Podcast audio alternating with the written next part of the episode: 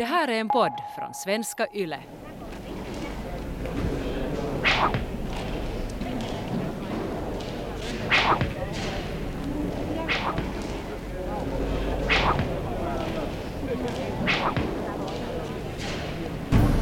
Han har sår efter att ha pryglats. De torkande såren kliar helvetiskt. Eftersom han är fängslad kommer han inte åt att skrapa sig. Ohyra bosätter sig i såren. Hans kropp är täckt av bölder. Enligt vissa uppgifter finns det maskar i bölderna.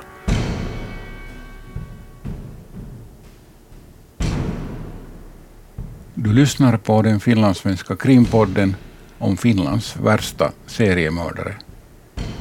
En berättelse i fyra delar om tolv brutala brott och ett fruktansvärt straff. Berättelsen baserar sig i huvudsak på Johan Adamssons egna vittnesmål. Sista delen, värre än döden.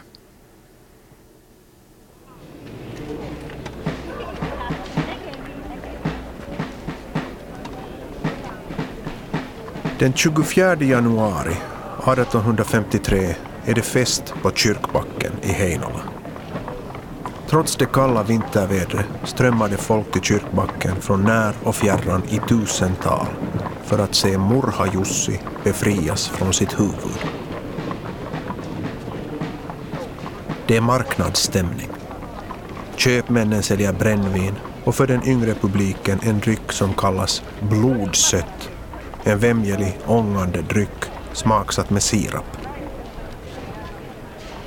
I centrum för händelserna står en schavott klädd i rött tyg. Kring schavotten bildar bönderna en spetsgård och kosacker rider runt på festplatsen för att hålla ordning på folket och också för att förhindra ett eventuellt flyktförsök eller en lynchning. Här är så mycket folk att människor klättrar upp i träden för att se bättre.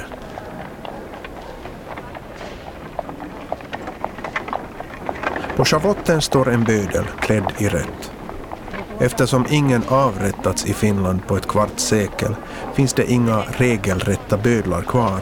Yrke har gått i graven.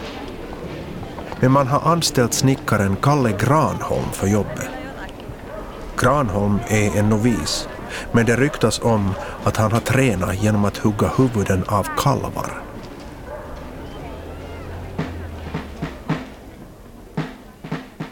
Festens huvudperson, Johan Adamsson, har vid jultider för en månad sedan delgivits kejsarens beslut i fängelse i Sankt Mikkel dit han flyttats efter rättegångarna. Johans nådeansökan har avslagits. Johan ska halshuggas den 24 januari. Kaplanerna Anders Sevén och Viktor Pesonius kommer för att ge honom själavård. Men Johan har glömt de tidigare lyriska meningarna i sin nådeansökan till Nikolaj och ber dem dra åt helvete med sin satans absolution.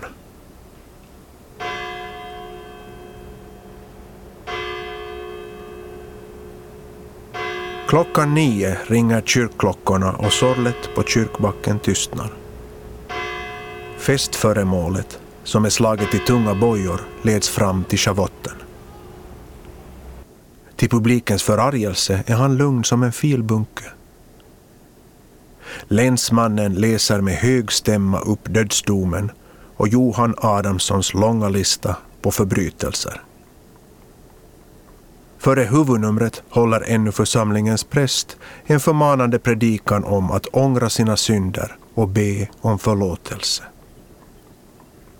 Blickarna vänds nu mot huvudpersonen. Man väntar på en sista önskan. Vilka ord blir Johan Adamssons sista? De äldre i publiken som varit med om avrättningar tidigare väntar på den sedvanliga bönen om Guds förlåtelse.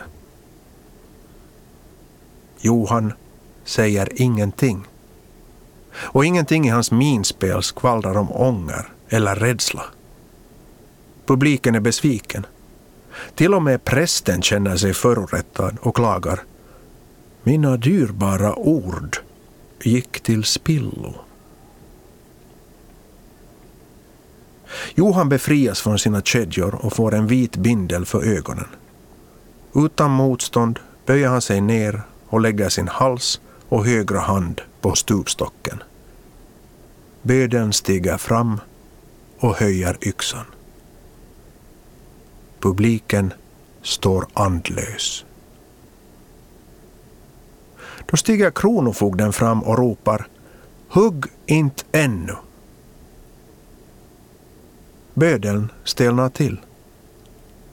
Kronofogden öppnar ett förseglat brev och läser högt upp kejsaren Nikolaj den förstas nya dom. Benådas inte, men avrättas inte heller. Ett starkt, missnöjt men också rådvilt brummande går genom församlingen. Vad i helvete? De flesta, inklusive Johan, har lurats av kejsaren. Nikolaj har uttryckligen krävt att ingen, i all synnerhet inte Johan Adamsson, ska få veta att det är en skenavrättning. Den groteska uppvisningen ska tjäna androm till skräck och varnagel. Det vill säga fungera som ett varnande exempel, skrämma skiten ur folk och framförallt den dömda. Johan ska få lida. Folket, som inte förstår kejsarens besynnerliga dom, utgår från att det trots allt är en benådning. Och den domen faller inte väl ut i församlingen, som till stora delar består av människor som drabbats av Johan Adamssons skräckdåd. Bönderna som står vakt kring schavotten och kosackerna i folkmassan är på sin vakt och förbereder sig för ett lynchningsförsök. Men med ett missnöjt muller börjar folket söka sig bort från kyrkbacken.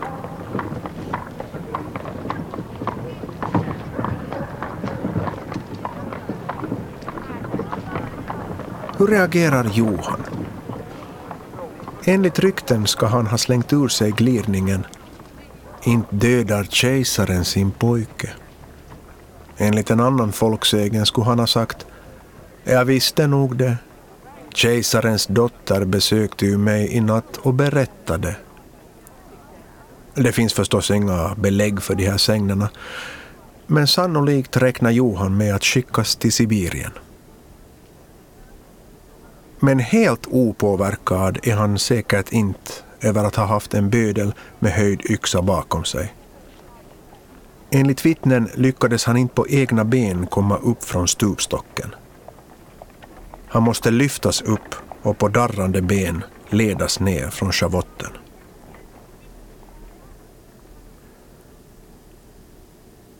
Det är inte första gången en rysk tsar beordrar en skenavrättning. Tvärtom var det en ganska populär tortyrmetod i Ryssland på 1800-talet.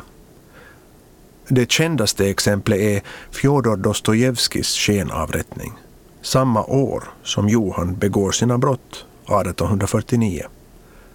Dostojevskij ställs inför en exekutionspatrull, men benådas i sista ögonblicket. Skillnaden mellan Dostojevskijs och Adamssons skenavrättningar är att Adamssons skett inför publik. Nikolaj anar säkert att folket kommer att knorra över att ha blivit snuvad på en avrättning, så han vill visa att han är en folkets man och bjuder som kompensation den förstämda publiken i Heinola på lite underhållning. Johan Adamsson pryglas två dagar i rad med 40 piskrapp. Före pryglande står han båda dagarna fjättrad i en halsboja vid skampålen i två timmar. Ovanför hans huvud finns en tavla där alla Johan Adamssons brott är uppräknade. Dostojevskij skickas efter sin skenavrättning till ett straffläger i Sibirien. Det är ett straff som Johan gärna hade tagit om han vetat vad som låg framför honom. För kejsaren är inte färdig med Johan ännu. Han vill ge Johan ett straff som är värre än döden.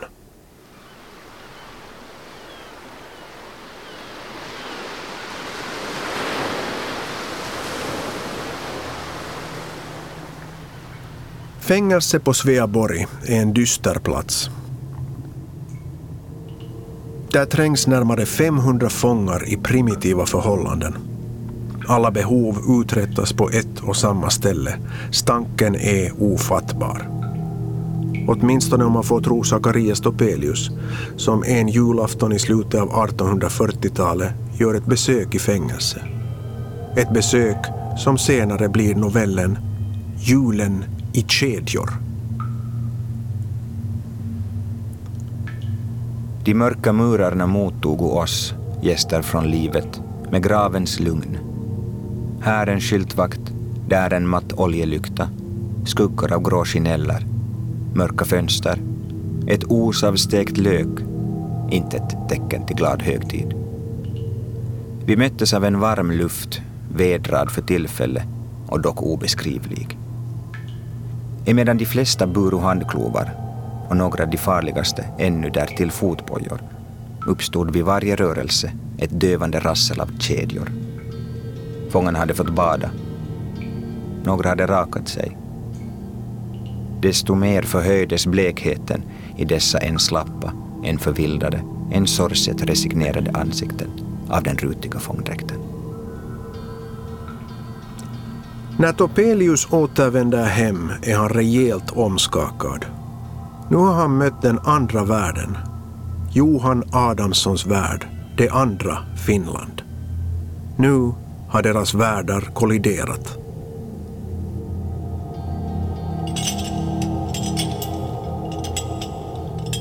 Jag återvände, förföljd av kedjornas rassel, till det festsmyckade Helsingfors. O, dessa kedjor, dessa kedjor. Jag hamnade i en lycklig familj med många barn. Granen var tänd, klapparna inburus, tindrande små stjärnögon lyste av fröjd. Överraskningar, skämt och högljudda glädjerop mötte mig vart jag än såg, och ändock såg jag dessa bleka gestalter i den rutiga fångdräkten. Ändock hörde jag mitt i glädjeropen kedjornas rassel. Lycklige, du som vill fira en ostörd julfröjd, gå ej förut till fängelsets mörker. Eller hellre, du som känner den sanna lyckan, du som vill dela din fröjd med lidande likar, gå du dit, gå just dit, där eländet är störst och kedjorna rasslar kring kropp och själ. Men gå ej som jag, en åskådare blott. Gå med huggsvalelse, gå med vederkvickande tröst. Och när du vänder tillbaka till barnen kring julgranen, då rasslar där ingen kedja mer.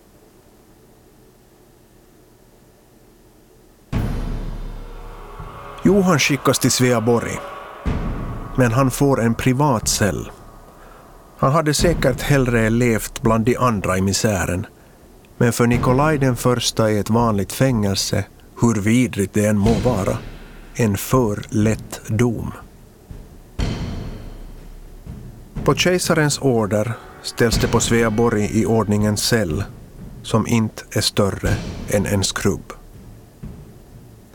Johan sitter fastkedjad i vrister, handleder och möjligen också halsen. Kedjorna är kopplade till en ring som löper längs en järnstång som finns mellan två väggar i övre delen av cellen. Dörren är igenmurad. I taket finns en glugg genom vilken mat firas ner och avföring hissas upp. Enligt vissa källor består födan av enbart mjölk och vete. Men det är en spekulation. Säkert är att födan är knapp och föga näringsrik. Johan lever i hunger. I cellen finns det knappt rum att röra sig. Johan kan röra sig lite i sidled via ringen som löper genom järnstången.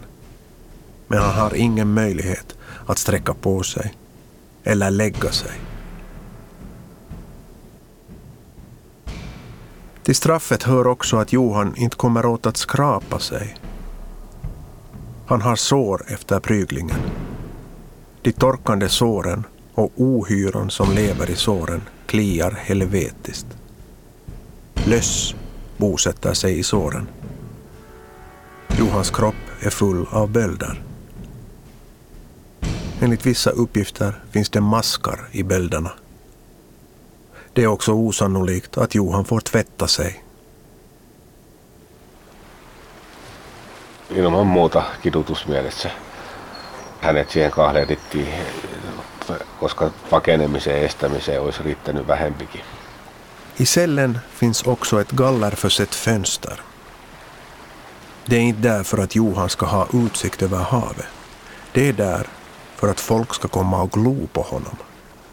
Ikkuna oli tarkoituksella, ei siksi, että Juhanin näkisi ulos, vaan siitä syystä, että hänet nähtäisi ulkoa käsin, niin kuin sirkuseläin.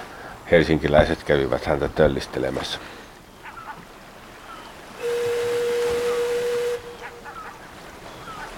Monstret i buren blir ett populärt utflyktsmål för helsingforsarna. På kejsarens order flanerar soldater och civila förbi cellen och tittar in genom det lilla fönstret.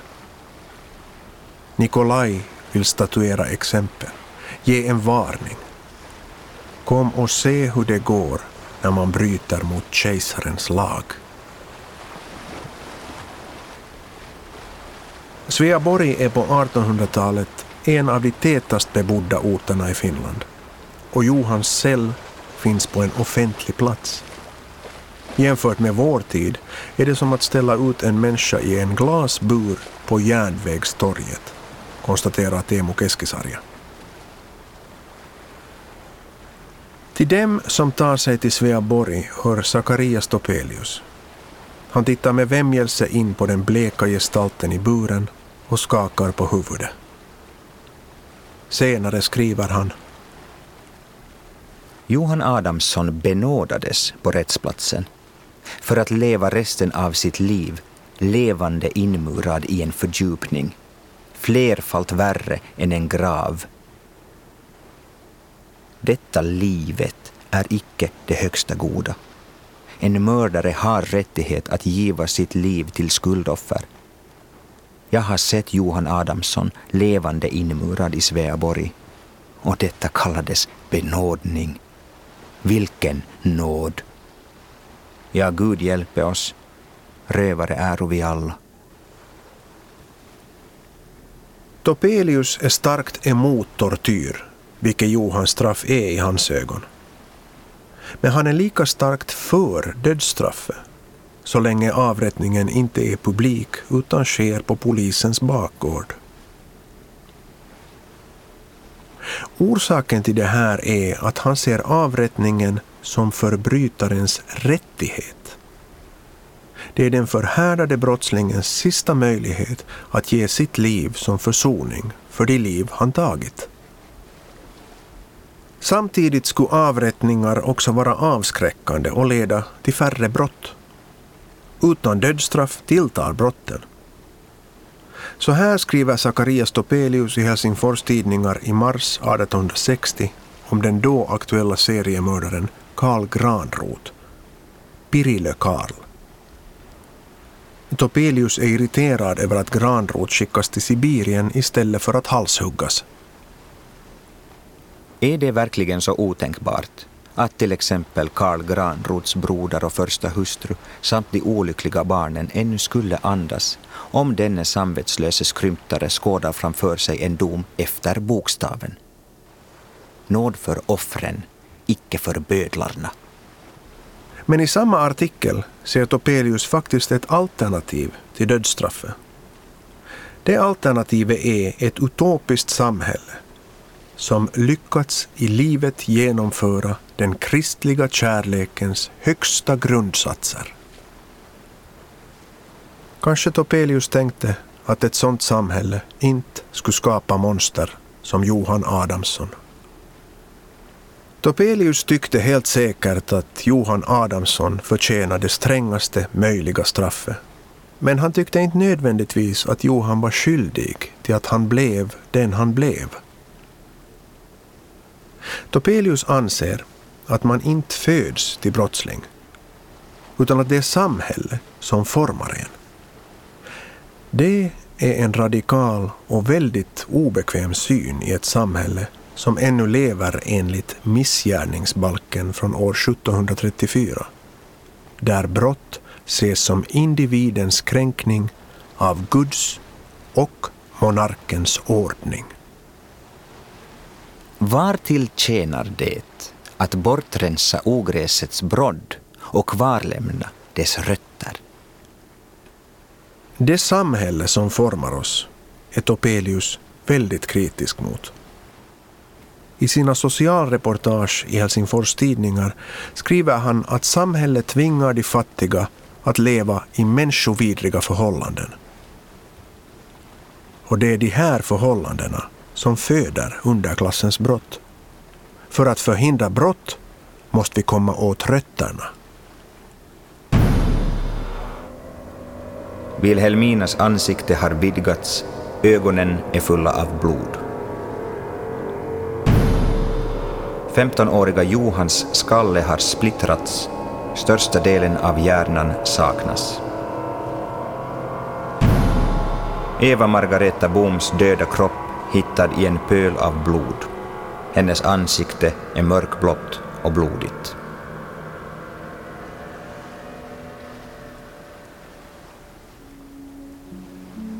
Johan Adamsson härdar ut förvånansvärt länge i de omänskliga förhållandena. Han försmäktar två vintrar, över ett och ett halvt år. För en levande begravd är det en lång tid att vänta på döden. Han dör den 21 augusti 1854. Han är 26 år gammal.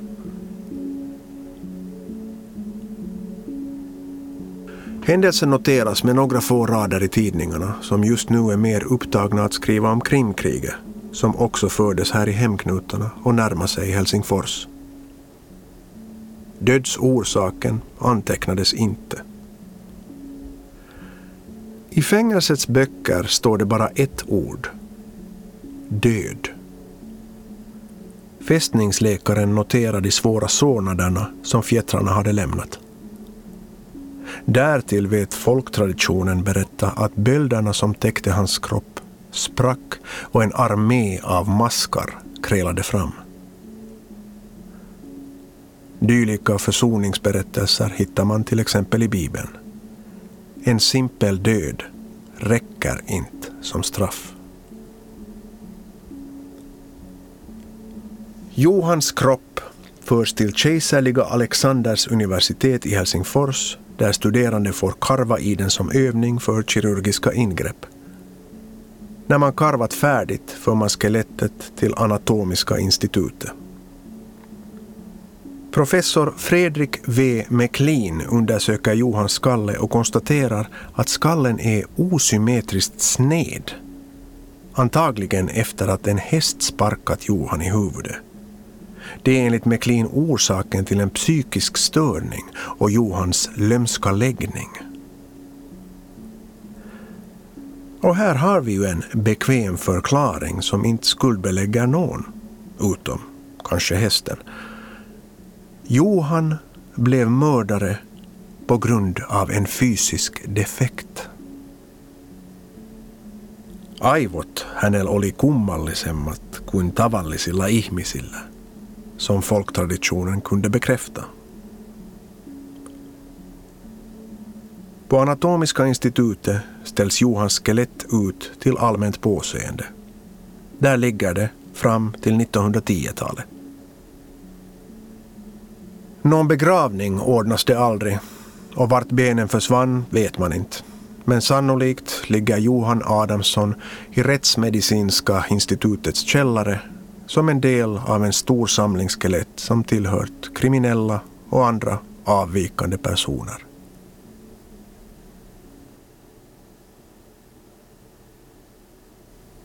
Efter sin död lever Johan Adamsson ännu en tid kvar som fågelskrämma. Ända in på 1900-talet använde man honom, åtminstone i hans hemtrakter, för att skrämma barnen. Om du inte är snäll nu så kommer skarprättaren och tar dig. Eller, ni är ena riktiga skarprättare. Sen försvinner han medan mer karismatiska mördare som knivjunkarna Isotalo och Rannanjärvi dyker upp och tar över folklåren.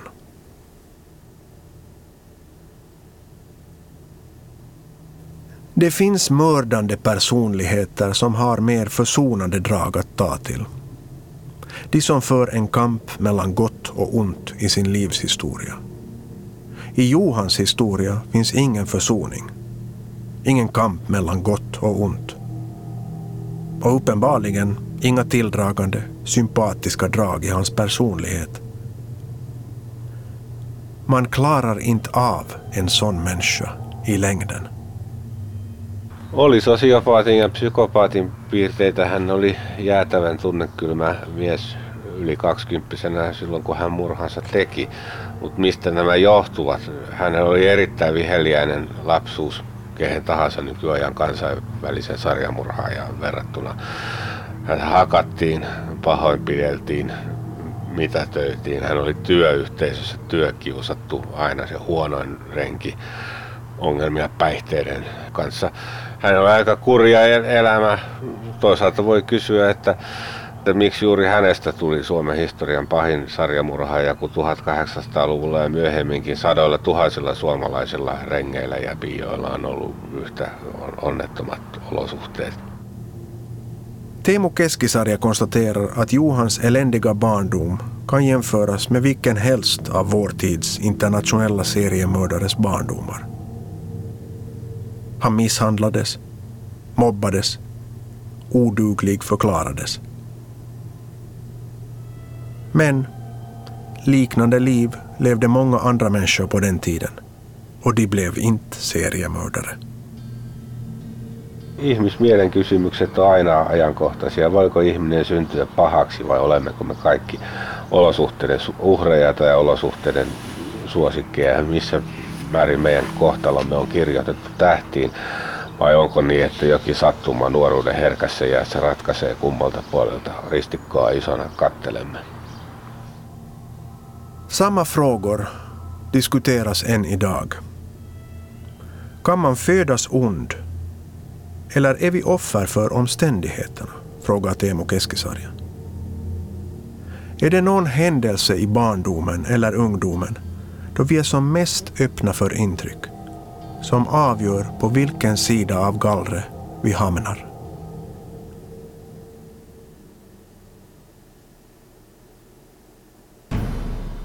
Du har lyssnat till den finlandssvenska krimpodden om Finlands värsta seriemördare. En berättelse i fyra delar om tolv brutala brott och ett fruktansvärt straff. Berättelsen baserar sig i huvudsak på Johan Adamssons egna vittnesmål. Berättare Niklas Åkerfeldt. Uppläsning Oskar Pöysti. Intervju med Teemu Keskisarja. Manus och regi Staffan von Martens. Ljuddesign och klipp Jyrki Häyrinen. Konsultation Are Nikkinen och Anne Hietanen. Tack till Pia Forsell och Eliel Kilpelä på Svenska litteratursällskapet. En förteckning över källorna till den här berättelsen finns på arenan i texten till seriens sista avsnitt.